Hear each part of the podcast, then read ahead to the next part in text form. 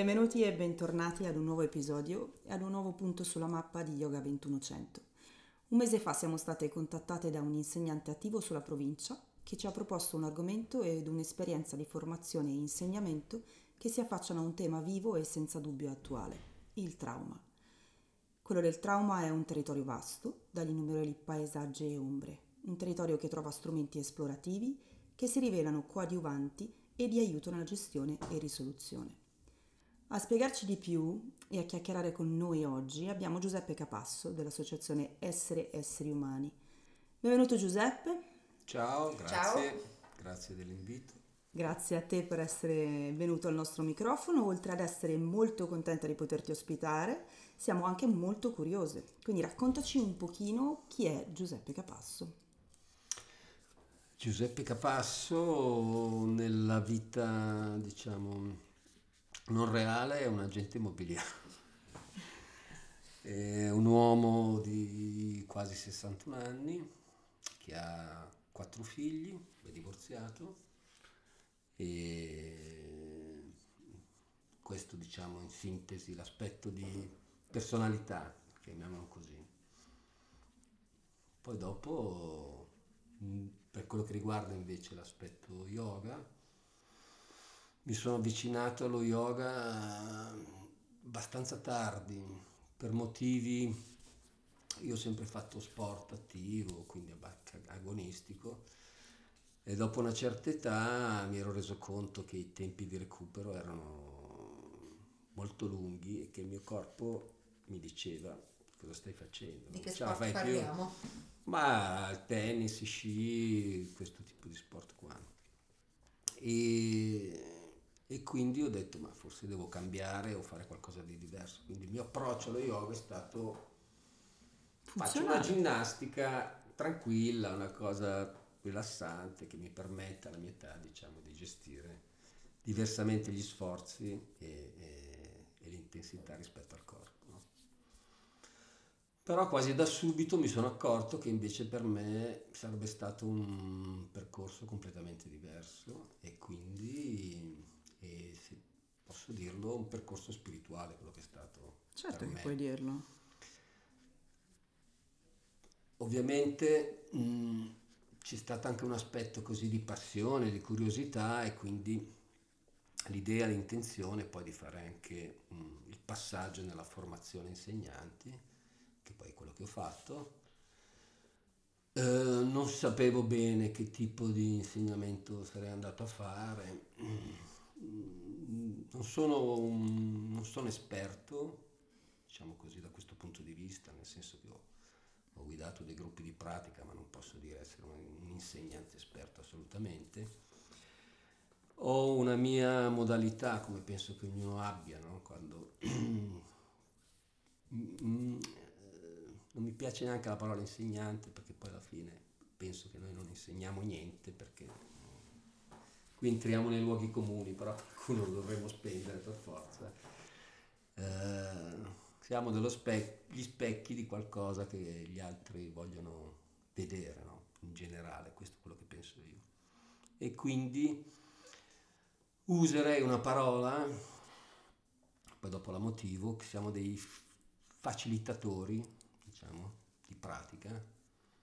E dico facilitatori perché poi nel percorso, diciamo, della formazione mi sono avvicinato a questo discorso che tu hai anticipato del, del lavoro, o meglio, del um, coniugare um, lo yoga, la pratica yoga in un'attività terapeutica che riguarda il trauma, il trauma complesso, PTSD, il trauma di, diciamo, di sviluppo.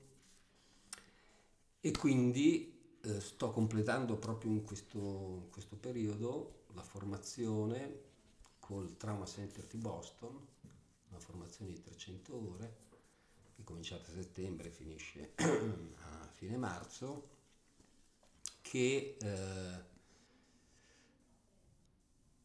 su, basi, su, su basi di evidenza scientifica, perché loro ci stanno lavorando da 15 anni, hanno dimostrato che una certa modalità di yoga che non è certamente quello che conosciamo noi perché l'approccio è completamente diverso, risulta molto utile nell'aiutare le persone, diciamo, vittime, come chiamano loro, i sopravvissuti del trauma, a recuperare un po' di consapevolezza del proprio corpo, che poi comunque è un tema dello yoga, diciamo, fondamentale. No? Questo, questo sono andato a ruota libera. No, hai fatto, hai fatto benissimo. Mi, mi, viene da chiederti, um, un po' come per gli autori, per gli scrittori, c'è sempre un po' di autobiografia in qualsiasi libro. La puoi trovare anche nella scelta di questo percorso? Certamente sì. Posso dire che sicuramente, per quanto mi riguarda, e penso che sia qualcosa che non sia solo che riguardi me, comunque parlo per me, è anche un percorso di autoguarigione, certamente se questa è la risposta alla domanda. Quindi sì, assolutamente sì. Anche perché, ripeto, le neuroscienze... Se, senza entrare, scusate, nel, nel, nel, nel personale, eh, ritieni quindi di poterti considerare, un po' poi lo siamo un po' tutti, un, un sopravvissuto a un trauma? Assolutamente sì. Ok e quindi sulla tua persona stai da facilitatore eh, sperimentando quella che è questo tipo di scienza. Diciamo che lo yoga mi tiene mh, autoregolato da tanti punti di vista, diciamo, sia eh, fisico, sia psicologico, emotivo, mh, come presenza nel quotidiano. Se non avessi lo yoga sarei Mm, penso che sarei in difficoltà, diciamo. Poi dopo i momenti di difficoltà ci sono comunque, certo. certamente. Cambia, Però, cambia l'approccio, cambia sempre l'approccio. Sicuramente yoga, saresti diverso. Sarei diverso, sì, non so, non so, dire come potrei essere, però sicuramente mi tiene, diciamo, in una condizione di equilibrio, di sanità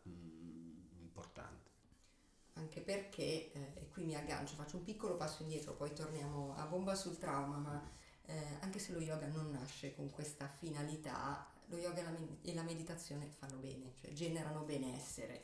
Eh, la ricerca scientifica, le neuroscienze lo stanno confermando, le, le librerie, le biblioteche sono piene di testi, anche, anche PubMed, i motori di ricerca sono pieni di evidenze e c'è un corpo di evidenze sempre crescente.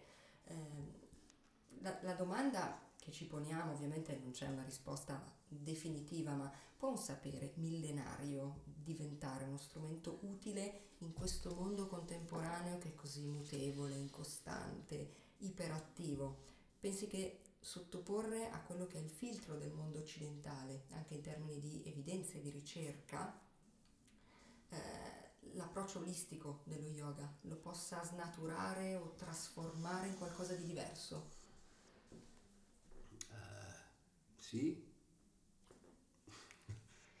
potrei fermarmi qua.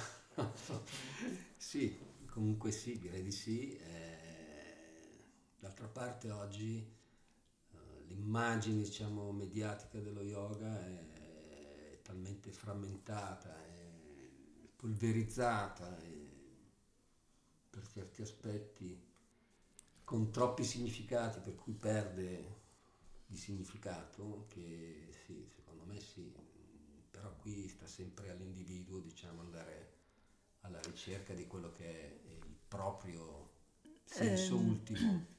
La domanda eh, si partiva da, da, una radice che era eh, quella della ricerca scientifica applicata allo yoga col metodo scientifico occidentale, che nasce all'inizio del 1900, quindi qui prima abbiamo lo yoga come fondamentalmente una scienza esoterica, prima di allora, e poi probabilmente qualcuno ha deciso, ok, vogliamo arrivare altrove, diamo delle valenze che siano, che siano concepibili e siano comprensibili all'Occidente. Quindi qui abbiamo l'inizio con uh, la fondazione di, di, istituti pionieri della ricerca come The Yoga Institute di Yogendra piuttosto che il Cavalli Adama, mm-hmm.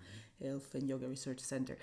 Um, quello che vorrei estrapolare da, da, questa domanda è questo. Siccome in Occidente siamo estremamente abituati a, eh, performamente, performamente psicologica fondamentalmente e, e, fil, e, e fisolo, fi, filosofica, a smembrare tutto ciò che noi abbiamo davanti. Quindi si tratta la risoluzione di un problema generalmente così fa, si smembra, quando invece devi andare a valutare un paziente, non valuti mai eh, il paziente in maniera in, integra, insomma olistica, ma lo valuti per il sintomo che ha, eh, prima che... Non è che questo nostro approccio ha distrutto un po' il concetto dello yoga? Mm, no, perché secondo me sì, se la metti così sì, però se la rimetti dalla parte di chi lo yoga lo pratica o lo riceve, secondo me, non, secondo me no, perché siamo sempre nel, nel campo della individualità, cioè tu puoi proporre quello che vuoi, poi dopo dipende da come lo fai tu, no? se lo fai tu in un modo... Eh, dipende da come lo fai tu, Dire, Aspetta, forse, forse, non mi sono spiegata. Quello che intendo dire è questo. Cioè, quando hai davanti un praticante, generalmente il praticante viene per questioni Stiamo parlando di... di un, praticante medio, classe media di Hatha Yoga. Mm. Eh, viene per questioni di benessere mm. fisico. Mm. Solitamente. Però qui dovremmo, Solitamente dovremmo definire cos'è il benessere fisico. Bisognerebbe chiederlo. Quello sarebbe interessante. Eh, prima di venire qua c'è stato questo confronto con Stefania su, eh, sul fatto che nella ricerca scientifica si prende sempre in esame lo yoga eh, non a tutto tondo, quindi sappiamo benissimo che lo yoga non è solamente eh, movimento, si parla di respirazione, si parla di, di kriya, si parla di un sacco di cose. E spesso e volentieri le persone, perdendo di vista eh, il concetto di essere un sistema integrato, mm-hmm. fanno yoga perché eh, hanno problemi alla cuffia del rotatore, piuttosto che fanno yoga perché eh, hanno le anche da sciogliere o sono poco flessibili, ma non prendono mai in considerazione il fatto che per avere seri benefici nella propria vita a tutto tondo, in verità dovrebbero abbracciare un sistema piuttosto che un metodo. Questo dovrebbero, dovrebbero, dovrebbero, dovrebbero è, è, discutibile il dovrebbero. Siamo al discorso di prima, cioè non è che le, è sempre sta alla ricerca individuale poi passare dal fatto di dire come sono andato io, io ho due spalle operate, le cose eccetera, ho detto forse per me può andare bene, fare yoga e poi è diventato qualcosa di completamente diverso, ma non è che puoi instillare questa cosa in, uh, in, nelle persone come, né come comando né come obbligo né come mm, diciamo proprio approccio culturale perché c'è chi vuole sentire c'è chi non vuole sentire. C'è chi gli va bene venire lì per un'oretta fare un po' di movimento magari si mettersi a posto anche con la coscienza perché dice oggi ho fatto la mia ora di yoga, mi sento meglio perché comunque poi magari si sente certo. meglio perché si sente un po' più sciolto, ho fatto 10 minuti di rilassamento, sei un po' abbioccato, cose eccetera, esce, c'è quel quarto d'ora in cui il mondo sembra diverso, poi dopo tu comincia come prima e non se lo porta nel quotidiano veramente. E rimane sul tappetino generalmente. Eh, eh, Ma va bene anche così. Va bene anche così, secondo me non, va bene, sì è una delle tante possibilità.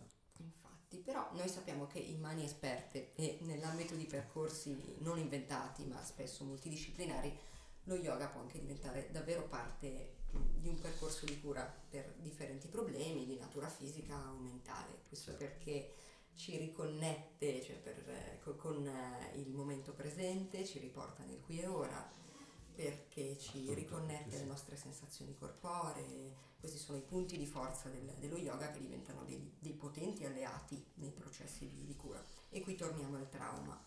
Precisiamo, visto che ne abbiamo parlato anche prima, che ovviamente per vivere un trauma non è necessario essere stati soldati in battaglia, no. in trincea, no. oppure essere sopravvissuti ad un terremoto, ma gli eventi traumatizzanti sono molto più comuni eh, di quanto si possa pensare, però lasciano delle tracce molto profonde in chi li subisce e anche poi di conseguenza nelle persone che eh, vivono eh, con, eh, con, le vittime del trauma. ci aiuti a definire un pochino meglio il trauma e poi per poi arrivare a spiegarci come lo yoga si può davvero inserire nel percorso di una persona che convive con un trauma. Beh, innanzitutto penso che il trauma oggi sia uno dei, eh, degli aspetti più sottovalutati mm, dal punto di vista anche del costo sociale che questo comporta, perché, come hai detto bene tu, eh, il trauma oltre, per, oltre a lasciare segni evidenti è, è spesso molto duraturi nel tempo e anche in periodi di tempo molto prolungati, crea delle relazioni mm, diciamo malate o disfunzionali e, eh, e, quindi, e allarga quello che è la platea del, del, problema perché spesso non viene neanche individuato, no? perché l'approccio, torniamo al discorso di prima, lo vedo tutti i giorni anche qua, di gente che magari, banalizzo, ha un dolore cronico e allora però l'approccio è iper specialistico, per cui ti faccio l'attacco, ti faccio questo esame, ti faccio questo, ma magari non faccio mai un'indagine, diciamo... Su quella che è la tua vita tutto tondo. Da quando hai iniziato a avere questo dolore, ma cosa è successo alla tua famiglia, queste cose qua, anche perché quando parliamo di trauma, mm, vado un po' a ruota libera, ma mm, è così, stiamo parlando sempre di situazioni molto molto spesso, non potrei dare, saprei dare una percentuale in ambito familiare, no? Questa è un'altra cosa importante che viene sottovalutata e sottaciuta perché, mm, perché è così, insomma. E, e quindi l'indagine si fa sul sintomo e non si va mai a vedere la causa. Questo, ripeto, dei costi sociali dal punto di vista anche proprio stato sociale, del, del, costo sociale dal punto di vista del, del, della sanità. Welfare, certo. E,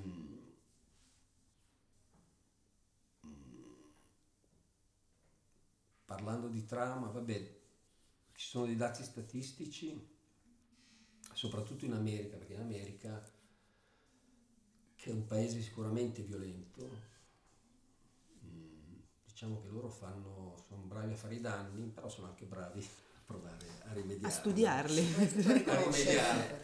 E quindi il, nel, nell'età del, diciamo, dell'infanzia e dello sviluppo è statisticamente dimostrato che un quarto dei bambini hanno subito almeno una situazione, vissuto almeno una situazione traumatica. Potenzialmente traumatizzante o... No, proprio non potenzialmente, proprio traumatizzante, quindi quarto, questo vuol dire che se non si impone rimedio diciamo, per tempo a questa cosa, c'è un quarto della popolazione diciamo, in età evolutiva che potenzialmente che, a sua volta, quindi quando sentiamo tutto quello che sentiamo che arriva dall'America, adesso non sto banalizzando, ma è così, lo sanno benissimo anche loro. E quindi ci stanno lavorando, quindi da questo punto di vista ci sono istituzioni che raccolgono, poi lì c'è tutto anche un business certamente come tutte le cose, milioni e milioni e milioni di dollari per diciamo, porre rimedio a queste cose. No? Eh, come lo yoga si inserisce in questo discorso del trauma? Il Trauma Center di Boston, che è l'istituzione sicuramente più eh, diciamo, titolata e all'avanguardia da questo punto di vista, a cui capo c'era Mm, Bessel van der Kolk, immagino conosciate, quello che ha scritto... Esatto, eh, che nonostante anche lui abbia avuto vicissitudini, diciamo, di, di, ultimamente, no? è stato accusato di addirittura di, chiamiamolo bullismo nei confronti dei propri eh, collaboratori quindi è stato allontanato come poi le cose sono veramente assurde, però aveva sicuramente stato un pioniere da questo punto di vista, quindi non, come sempre non si può giudicare, diciamo, bisogna provare a, a discriminare tra quello che sono le persone e nel loro insieme e quello che fanno dal punto di vista dell'opera scientifica.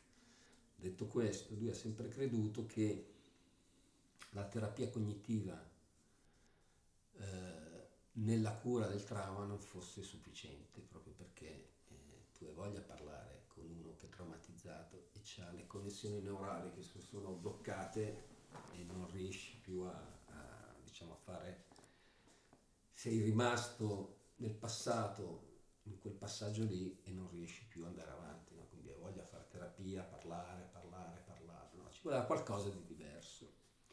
Hanno iniziato con questo Dave Emerson, che era questo insegnante di yoga, a fare dei piccoli gruppi di studio per vedere come diciamo, integrare quello che poteva essere un approccio diciamo, bottom up, quindi dal corpo, non solo qui top, top down dalla mente, per eh, aiutare o integrare questi famosi sopravvissuti. Quando parliamo di sopravvissuti, quando parliamo di trauma, parliamo di situazioni forti, estremamente drammatiche, mm. gente ripetutamente abusata negli anni, eh, violentata o anche comunque abbandonate, cioè situazioni drammatiche. Quindi casi di trauma dove le persone sono totalmente dissociate, quindi il corpo per loro è meglio non esist- che non esista perché è solo un portatore di, di ricordi, di, di trigger traumatici, certo. no? quindi totalmente dissociati dal corpo. Quindi andare ad affrontare questa, questo tema con dei sopravvissuti, con delle persone che il corpo non vogliono neanche sapere com'è, cos'è e perché ce l'hanno, anzi, piuttosto preferisco tagliarmi, farmi del male, eccetera, piuttosto che sapere che ce l'ho. Non è stato semplice, quindi all'inizio si va per tentativi, per errori, per, eh, forse anche per danni, per poi arrivare a creare un, un protocollo, diciamo, sempre diciamo, all'interno dello yoga e questa è una cosa significativa che va detta, comunque il modello applicato è quello dell'Hatha Yoga. No? Mi chiedi perché, eh, direi forse perché era quello mm, più conosciuto, diciamo, più semplice, con un approccio forse più eh, moderato rispetto all'uso del corpo. No? Non, certamente non l'acro yoga, non questo tipo di yoga, lo stesso Ashtanga dove ci sono, perché poi diciamo, accelera un po', si è venuti a creare questo protocollo per cui sicuramente non puoi mettere le mani addosso alle persone, no? non le puoi correggere, tutto quello che è coercitivo non può funzionare. Il linguaggio deve essere un linguaggio di invito, no? invitation language, come dicono loro, poi choice making, nel senso che devi dare sempre la possibilità di dire potresti fare questo, ma potresti fare anche quest'altra cosa, no? perché non mai forzare questo tipo di cose. Per quello che riguarda il linguaggio, che è un aspetto fondamentale, perché eh, nella relazione rispetto a un traumatizzato, se tu dici qualcosa di sbagliato, eh, hai già fatto un danno. No? Quindi nello yoga per il trauma il linguaggio è un aspetto fondamentale. E diciamo la strada di cura è quella dell'interocezione, no? quindi piano piano riportare le persone a prendere contatto col proprio corpo molto dolcemente, molto lentamente. Se ti faccio vedere dei video di pratica, di facilitatori, di gente traumatizzata, voi o noi che comunque abbiamo praticato in un certo modo, delle persone che sono sedute diciamo, su una sedia magari e dove inizi solo a fargli capire se, ha, se percepisce il contatto con, su, con la sedia, no? e, e, poi magari i movimenti sono molto limitati, glieli puoi dire in due o tre modi, no? perché non tutti magari vogliono che quindi mai devi, mai forzature e eh, rispetto alle sensazioni del corpo che poi sono la cosa diciamo più importante no? e del vero legame forte diciamo con lo yoga tradizionale anche lì il linguaggio deve essere molto particolare e mm, diciamo anche il, il dosaggio di interocezione deve essere molto graduale perché altrimenti se le sensazioni del corpo sono, arrivano ma sono troppo forti eh, la fuga è immediata. Si innescano poi gli stessi meccanismi. Esattamente. Però diciamo la cosa interessante è per me il collegamento forte con lo yoga è proprio l'aspetto quindi di facilitare il reimpossessamento del corpo attraverso l'interocezione, che è quello che poi dovrebbe essere, diciamo, lo yoga, no? Cioè, la consapevolezza del corpo. Lasciamo perdere il respiro all'interno del trauma perché è, un, è molto più difficile, no? Arriva a un certo punto della... Arriva, della arriva, però stiamo parlando di percorsi, di persone molto lunghi, perché il respiro, tu devi immaginarti delle situazioni di gente traumatizzata dove magari mh, violenze o abusi, dove il respiro è magari affannato, cambia, eccetera, e tu ce l'hai testa, nell'orecchio questa roba qua, e quindi anche il respiro non se non lo senti è meglio, quindi quando devi arrivare al momento di sentirlo devi essere pronto, quindi i passaggi sono molto molto molto delicati. E quindi interocezione sicuramente e eh, è l'aspetto, loro battono moltissimo su questa cosa, perché comunque anche lì l'interocezione noi sappiamo che cos'è perché la viviamo diciamo molto eh, con una sensibilità elevata rispetto diciamo a, a un essere umano comune, no? perché nella pratica yoga è quello che dovrebbe guidare la pratica, diciamo così. Il passaggio mh, diciamo, contemporaneo e successivo che l'interocezione e le sensazioni del corpo sono le uniche che ti tengono al momento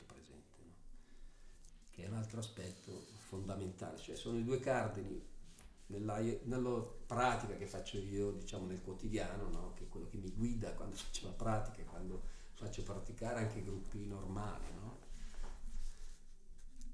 E quindi ti tiene lontano da quelli che sono tutti i passaggi mentali inutili o comunque inesistenti, no? Perché eh, quindi questo è profondamente yoga portato con gradualità, eh, con attenzione, con delicatezza nella, diciamo, nel sopravvissuto, questo aiuta a recuperare questo passaggio. Faccio una piccola contestualizzazione perché stiamo parlando di concetti che mh, mm, non sono scontati per, per, per, chi non si occupa di questo problema, quindi mh, mm, vorrei dare una breve definizione di quello che è il disturbo post-traumatico da stress Vai. sostanzialmente, perché se lo semplifichiamo un po' eh, è caratterizzato da questa triade di, di sintomi. Primo mh, mm, arrivano le intrusioni, quindi sono persone che vivono costantemente flashback eh, e memorie in cui sembra di essere bloccati e di rivivere costantemente l'evento traumatico. Eh, poi c'è l'evitamento perché eh, il flashback fa male, cioè il trauma, il ricordo del trauma fa male, quindi ci si distacca da tutto quello che può riportare alla memoria eh, il trauma. Si evita così facendo però anche di rielaborarlo e quindi ci si incista, ci si, ci si isola, ci si blocca. Paralizza. E si paralizza. E poi c'è l'iperattivazione psicofisiologica per cui si va a vivere in un costante stato di allerta. E, eh, Mm, Peter Levin sostiene che il trauma ci vada proprio a paralizzare e a... Eh, di allerta far... o, com- o, di freezing completo. Sì, ci faccia, eh, faccia diciamo, prevalere la parte che è quella evolutivamente più antica eh, che è del nostro cervello che reagisce al pericolo alla minaccia di morte con l'immobilità. Eh, facendo così non ci permette di eh, innescare quelli che sono i livelli superiori, ovvero un meccanismo di attacco-fuga, oppure quello ancora più evoluto, l'espressione delle emozioni, l'espressione eh, delle emozioni all'interno di una dimensione sociale. Quindi ah, è, sì. è, proprio per questo. La che... relazione, quello che viene a mancare completamente è la, la relazione, che, la, la ba- che è, scusa se ti ho interrotto, Prego. è la causa del trauma, perché il trauma è sempre relazionale, ovviamente, ed è eh, l'evitamento maggiore del traumatizzato che più delle volte diciamo evita le relazioni per paura, per tutti questi motivi che tu hai detto. E quindi è fondamentale in un percorso di terapia andare a disaccoppiare la paura dall'immobilità, cioè il corpo non si può prescindere dal corpo, ecco la, certo. il, punto, il punto nodale penso sia questo. Da tutto quello che ci stiamo dicendo appare ovvio che non basta essere degli insegnanti di yoga per poter guidare una persona lungo un tale percorso. Il percorso deve vedere per forza coinvolte più figure professionali, un percorso lungo eh, e come in tutte le professioni di aiuto improvvisarsi terapeuti eh, è molto pericoloso ed è pericoloso per il terapeuta e eh, per il cliente paziente. In, quindi come ci si prepara? Tu come ti stai preparando? Come si affronta e si stabilisce con l'allievo, che in questo caso diventa un po' paziente, eh, un rapporto equilibrato? Beh, allora dal punto di vista proprio pratico è, sempre un lavoro di equipe ovviamente, perché eh, è vero che dopo fatta questa formazione io posso diciamo anche promuovere il fatto che qui ci sono de, si può fare una delle pratiche individuali di gruppo rispetto al trauma, però eh, è buona norma che ci sia sempre un'equipe che si occupa di, di questi casi, perché poi se parliamo semplicemente, e dico semplicemente, di stress o ansia o magari anche l'attacco di panico, siamo su un livello di un certo tipo. Quando parliamo di trauma, sicuramente l'equipe di psicologi e psicoterapeuti che lavora qua sono loro che inviano no, nel momento in cui capiscono che sono arrivati a quel punto dove non possono più andare avanti a, o, o meglio o che per andare avanti hanno bisogno di fare questo passaggio perché se il paziente non, non tocca le braccia, non sa di avere le braccia, eh, hai voglia di dirgli c'hai le braccia per fare un lavoro eh, di tipo diverso e quindi eh, sicuramente è un, è, un, è un, approccio delicato, un lavoro di equip, eh, questo non so, adesso magari mi sfugge qualcosa rispetto alla domanda. No, anche la, la, il tuo percorso ci hai già detto quanto dura. E... Il mio percorso adesso si ultimerà, devo dirti che mh, mm, eh, forse proprio per, per, la mia storia personale, io nella pratica che mh, mm, facevo fare nelle classi normali ero già molto portato per questo tipo di, diciamo, di indicazione abbastanza... Mh, mm, libera e di scelta, no? Quindi mai eh, l'interesse alla posizione che fosse perfetta, perché non, non esiste, perché ognuno di noi è diverso e ognuno di noi la vive, la interpreta ogni volta in modo diverso perché nel momento presente sente qualcosa di diverso. Quindi questo per me resta un aspetto fondamentale. Non ho mai corretto nessuno perché non mi piace mettere le mani addosso a nessuno. e cos'altro ti posso dire? Quindi questo era già il mio, nel mio stile eh, e devo dirti che mi sono trovato abbastanza facilitato da questo punto di vista, anche se la parte di, invece di linguaggio da, da apprendere è molto impegnativa, anche perché poi la formazione è tutta in inglese, quindi anche il passaggio da come dall'italiano all'inglese non è proprio automatico, no? Perché maybe, probably, eh, ok, però in italiano forse probabilmente non suona nello stesso modo. Sono no? sfumature diverse. Eh, certo. Completamente diverse. Allora, in base a quello che ci dicevi tu prima sul tuo percorso spirituale, credi che ritieni sia probabile un parallelismo tra il lavoro sul trauma e il concetto di liberazione dai samskara? Allora, io il concetto mia... di liberazione in generale. Eh? Parlo, parla Giuseppe Capasso e non fa testo, diciamo, nel, nel, nell'aspetto scientifico di quello che si sta facendo col trauma, eccetera. Ho anche sottoposto questa questione alla, al supervisore, al capo, così, ma un tema discorsivo, no? Certamente non è una cosa che tu puoi proporre al, al paziente, cliente, chiamalo come vuoi, sopravvissuto. Però io trovo che questo fatto di mh, gradualmente, no, attraverso l'intercezione, quindi la consapevolezza del corpo, eh, le sensazioni, gradualmente stare sempre nel momento presente, è il percorso, eh, ripeto, parlo per me, però potrebbe esserlo anche, poi dipende anche lì. C'è chi paziente, diciamo, si accontenta di arrivare a un certo punto perché non gli pare vero, no? Di essere, di non esistere e poi dopo tornare ad esistere, piuttosto che poi fare dei passaggi ulteriori. E quindi, però, questo aspetto della interocezione, quindi la percezione via via sempre più sottile, direi granulare delle sensazioni del corpo. Quando dico granulare dico proprio granulare, cioè sensazioni sottili ma veramente sottili, non cose superficiali.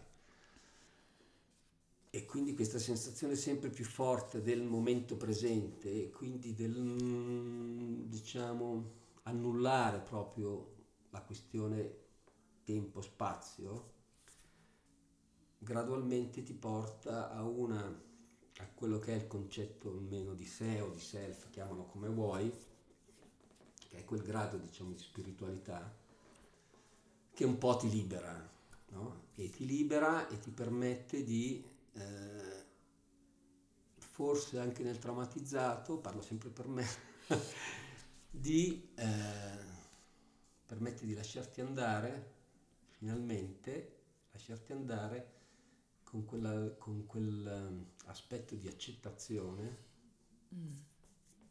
della storia, diciamo, per poterla proprio mettere via, insomma, no? Anche le storie più pazzesche, forti, dici, perché è capitato sì. a me queste cose qua. questo non so se ti ho risposto, diciamo.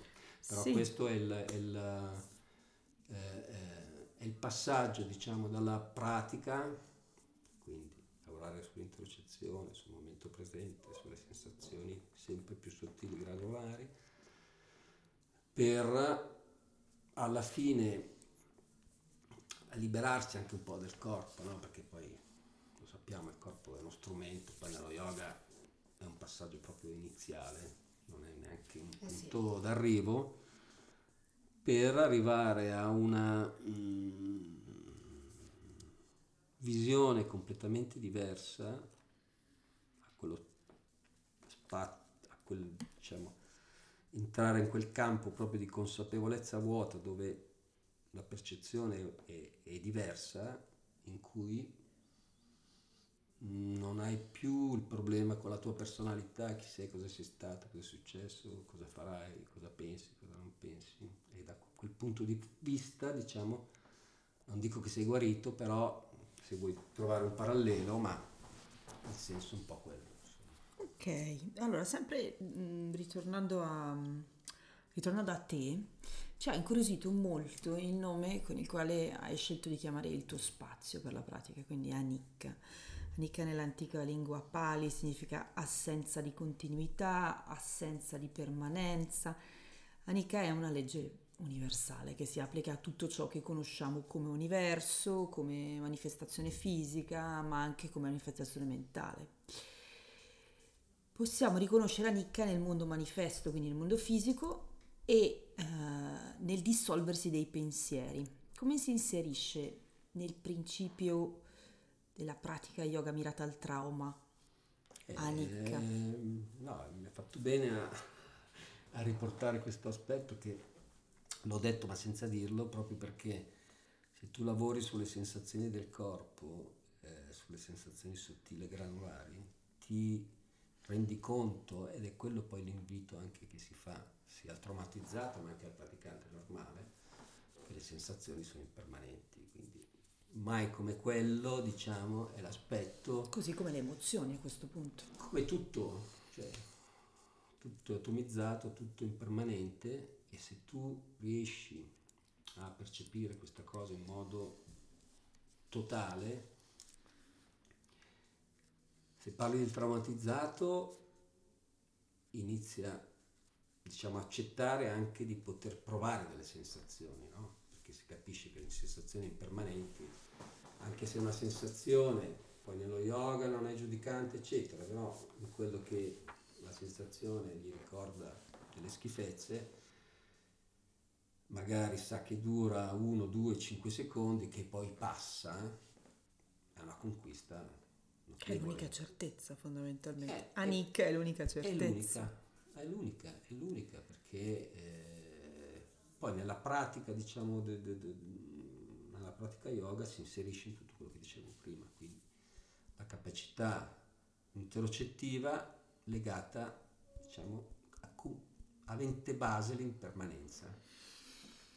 Perfetto. Ascolta, un'altra curiosità, non abbiamo potuto fare a meno di notare che l'offerta dei corsi di Hatha Yoga allo spazio Anika parte eh, molto presto il mattino, quindi la prima classe mi sembra che sia alle 6.15, giusto? 6 e un quarto. Allora, oltre a ragioni mh, puramente organizzative immagino, perché eh, il tuo lavoro chiaramente ti, ti impone altri orari, ritieni che nella elaborazione e nella gestione del trauma la pratica all'inizio della giornata possa risultare vantaggiosa e si inserisca in una routine positiva eh, nella giornata di un praticante barra paziente a questo punto. Hai avuto dei riscontri sotto questo punto di vista? No, la scelta di essere un quarto è proprio una scelta, diciamo, è, proprio, è una scelta, mm-hmm. non è legata, sì, poi c'è l'aspetto di comodità perché comunque la gente viene a un quarto, eh sì, alle sette e mezza finito, va e parte, soprattutto quella del lunedì mattina, eh, il gruppo qui è proprio bello. Lunedì bello, alle 6 pu- quarto, bellissimo. Sì.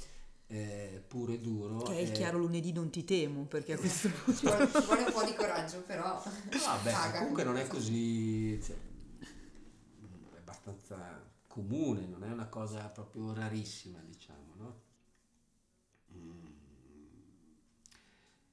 È perché bisognerebbe cominciare anche prima delle 6 e un quarto, volendo vedere, no? E quindi, però alle 6 e un quarto quel compromesso della pratica che comunque deve durare già un'ora e poco, un'ora e un quarto forse va già meglio, un'ora e mezza sarebbe più giusto, però dopo diventa, bisogna un po' mediare da questo punto di vista. Quindi alle 6 e un quarto è una scelta, una scelta di fare le cose da questo punto di vista, secondo me, cercare lì sì invece di indirizzarle verso diciamo, quello che possa essere anche un'utilità mh, mm, rispetto a come mi sento fisicamente, come affronto la giornata, perché se ho fatto una pratica diciamo di un certo tipo, sempre con un'impronta comunque meditativa, anche se muovo il corpo, no? perché sto, se sto sempre sulle sensazioni del corpo, sto facendo meditazione, non sto facendo yoga. Non sto facendo ginnastica. Sto facendo ginnastica facendo yoga è meditazione, no? da quel punto di vista tutto quello che abbiamo detto prima, l'impermanenza, le sensazioni granulari, bla bla bla, applicate al movimento, no? per cui capita che nelle, nelle classi diciamo, che faccio io, io do sempre delle indicazioni, però c'è magari qualcuno che fa delle cose diverse perché in quel momento gli viene a fare qualcosa di diverso no? e va benissimo. Quindi se è un quarto, eh, motivazione è quella. Non, eh, secondo me non può funzionare con, col traumatizzato perché il traumatizzato non, non, devi prenderlo quando c'è. Certo. Sì, certo. Ci deve essere un aspetto di eh, predittibilità, predittibilità giusto? Non lo so, di prevedibilità, no? Perché con, con l'inglese di prevedibilità che è importante per loro, no? per cui se tu hai l'ora individuale o la classe, il gruppo ed è sempre a quell'ora un discorso di abitudine me- di... meglio sì perché non, diciamo, tutto quello che va fuori se no dalla, dalla, da, dall'abitudine può essere disturbante però se è un quarto non credo che possa funzionare non all'inizio ma anche lì no? dipende sempre perché se c'è una persona all'inizio è in un modo ce l'hai dopo qualche settimana è in un modo, se ce l'hai dopo un anno è un altro modo, perché comunque un altro aspetto che non abbiamo detto, però adesso lo metto dentro, ma è la relazione col paziente funziona se c'è da subito la sensazione Di che loro si sentono al sicuro. Certo. Il luogo sicuro lo devi creare. Che in verità era una cosa che noi avevamo un po' delineato, ma poi siamo partiti un po' per la tangente. No, ti faccio una domanda, una curiosità mia, giusto perché è venuto fuori in questo momento. Col traumatizzato si parla, mi hai parlato di abitudine, quindi tutto ciò che esce dall'abitudine, ma in generale un po' con tutto quello che è il paziente, vai a creare un'abitudine. Specialmente, diciamo, esatto, però specialmente, adesso non è che devi saltare le lezioni da una settimana all'altra, però specialmente con le persone che hanno questo tipo di, di, di, di- di problema, non chiamano problema, però comunque sia, devono No, vabbè. affrontare questo tipo di esperienza. Creare un'abitudine crea eh, fondamentalmente un ambiente di fiducia ma quanto poi ci si può staccare, perché poi la vita non è eh, abitudine, la vita è imprevedibile. Quanto poi riesci a rientrare nella vita eh, una volta che ti sei creato delle- dei nidi o comunque sia delle situazioni dove sai benissimo che eh, succedono certe cose in un certo modo e poi ti trovi là fuori e in verità le cose non succedono come le- te le aspettavi tu. Cioè non si rischia di abituare, di, di- di- di crescere un, un- un individuo che poi si aspetta che il mondo funzioni in un certo modo? No, beh, questo no, perché comunque stiamo parlando di, ripeto, dipende sempre da- da- da- dai casi, no? Dall'entità Dipende- chiaramente del trauma. Certo, perché comunque c'è gente che proprio perché è dissociata ai limiti della schizofrenia, apparentemente ha una vita normale fuori, ma con se stesso eh, non, non sa neanche chi è, quindi, eh, quindi non, mi sento di generalizzare questa cosa qua. In ogni caso, eh, se la domanda era, ma non penso che fosse questo, se c'è un aspetto di, di- si crea un aspetto di dipendenza, può darsi, ma la- è necessario, cioè come, tutte, come rapporti terapeutici in generale. no? L'accettazione della Certo. dipendenza ci deve essere perché sennò non puoi entrare nel, nel- nel legame, diciamo. Quindi inizialmente ci deve essere, poi dopo c'è tempo per, per rendersi indipendenti. Soltanto una precisazione, il lavoro con il paziente traumatizzato è un lavoro individuale, non di gruppo. Ma può essere anche di gruppo, può, essere essere, anche di gruppo, dipende. Ti dico, eh, eh, stiamo parlando sempre di bacino di utenza e cosa. Qua è individuale, prima di creare un gruppo omogeneo, cioè se ti parli, se parliamo del Trauma Center di Boston, è chiaro che lì c'hanno frotte di bambini che magari sono anche in situazioni residenziali.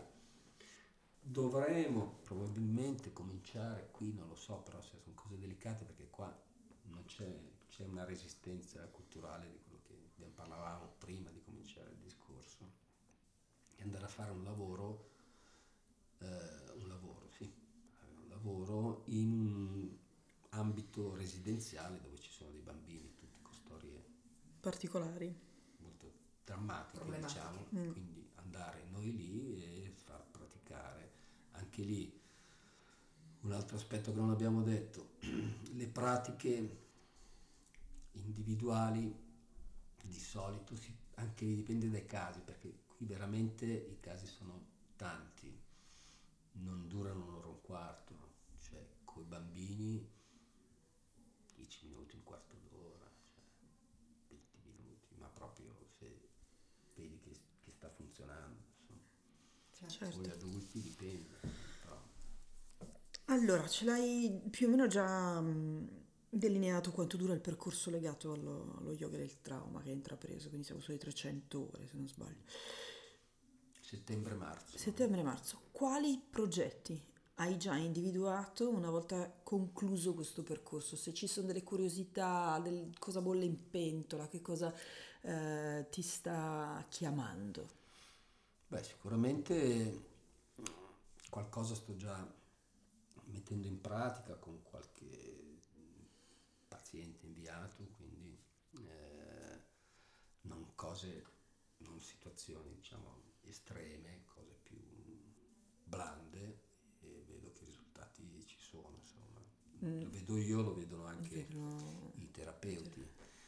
Eh, il, il, il, progetto è quello di creare appunto qui a Varese un, un centro del trauma, perché qui la, la, la, la dottoressa Zighetti, che è lei che ha messo in piedi questa cosa, è specializzata nel trauma, trauma complesso, ci lavora da, da tanti anni e con l'associazione abbiamo già creato questa equipe di, eh, che affianca la, la, la parte diciamo, di psicoterapia cognitiva, MDR, con neurofeedback, io faccio lo yoga, poi c'è chi fa lo shiatsu, perché poi quando parliamo di terapia integrata, lo yoga è, è, sì, forse quella elettiva perché lavori, però ci sono anche altre cose, drammaterapia piuttosto che lavoratori creativi che hanno un'efficacia notevole. Quindi tutte queste cose sono già attive qua. All'interno di essere esseri umani. Assolutamente sì, attive, funzionanti ed efficaci. Mm, diciamo, per quello che mi riguarda aspetto pezzo di carta per, diciamo, per poi formalizzare pro- un po' tutto insomma. Perché lì poi si, diciamo, oltre a fare lavoro su chi ne avrà bisogno dal punto di vista terapeutico, quello che l'idea è di fare anche la formazione agli psicoterapeuti. Mm. Per poter operare. Io sono abilitato a fare dei workshop di 20-40 ore su questo tipo di tema qua agli psicoterapeuti o agli insegnanti di yoga che vogliono magari avere un'idea di questo tipo qua. E parlando un po' più in grande, stiamo organizzando un convegno di certa importanza, coinvolgendo tutta la sanità locale, perché eh, se no parliamo, non è che possiamo parlare sempre tra di noi. No, certo. e se certo. pensiamo che le cose funzionino, non cercare di portarle anche un po' più con tutta la sanità locale per c'è già una data, c'è già un luogo. Autunno. In autunno. Autunno 2020. E quindi insomma potremo parlarne più avanti, potremo sì, anche... Se, se, se, la cosa, diciamo, perché comunque richiede un impegno dal punto di vista organizzativo importante, certo. gente che viene neuroscienziati, insomma, cose un po'... Beh, insomma, questo è, è una buona occasione per, certo, per ritornare certo, a essere esseri umani. eventualmente può nascerne qualcosa. Dai, passiamo alla parte ludica, così ti diverti un po'. E... C'è una parte ludica. C'è una parte ludica. Ascolta, eh, senza prendere in considerazione Anicca perché abbiamo parlato tantissimo, descrivere una parola o anche una piccola frase, che cos'è per te lo yoga? Autoguarigione. Consigliaci un libro. Un libro? Sì. sì. Beh, vi consiglio questo qui di se, se non l'avete letto di Bessel van der Kolk The Body Keep the Score o in italiano adesso non mi ricordo no, no, abbiamo poi, poi linkiamo okay. nelle nostre pagine, pagine social lo yoga è per tutti? sì perché? perché sì perché no perché qui scadiamo veramente nei luoghi comuni perché è proprio diciamo è lo yoga che si adatta a noi, c'è, c'è niente da fare, è così.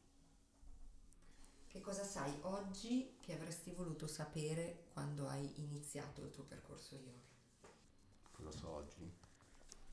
No, non ci risponderei in maniera socratica per piacere. No, però è, è la, la, risponderei con un titolo di un libro. Dai, dai, ci io, piace. Io sono quello. Io sono quello, perfetto. Um, cosa credi ti abbia messo su questa strada?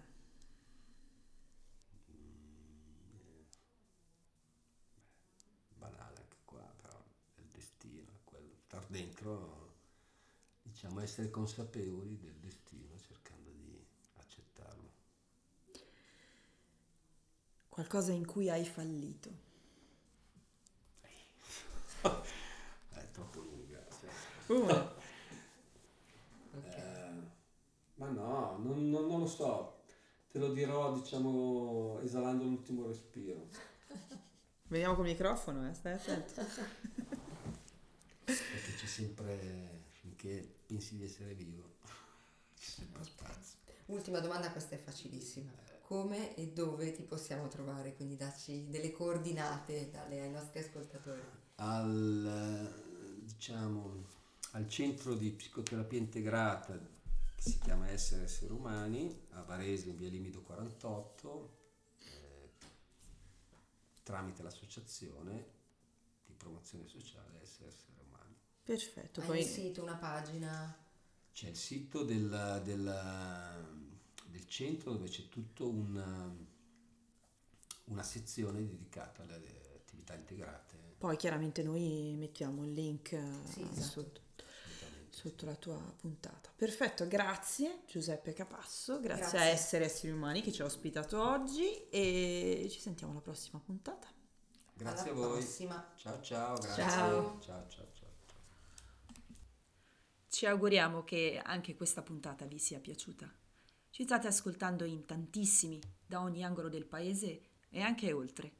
È bello sapere che le nostre interviste vi stiano tenendo compagnia, ispirandovi e motivandovi nel vostro percorso. Fateci sapere cosa ne pensate del podcast scrivendoci sulla nostra pagina Facebook e Instagram Yoga 2100 o commentando sulle piattaforme da cui abitualmente ci ascoltate. I vostri commenti sono un prezioso strumento che ci aiuta a migliorarci e offrirvi puntate sempre più interessanti. Se siete insegnanti e vi farebbe piacere partecipare al podcast portando la vostra voce e il racconto del vostro percorso al nostro microfono, mandateci una email a podcastyoga2100 gmail.com. Grazie ancora a chi ha voluto essere protagonista insieme a noi di questa bellissima avventura e grazie soprattutto a voi che ci state ascoltando e sicuramente state aspettando la prossima puntata. Un, Un abbraccio. Manu. E ste.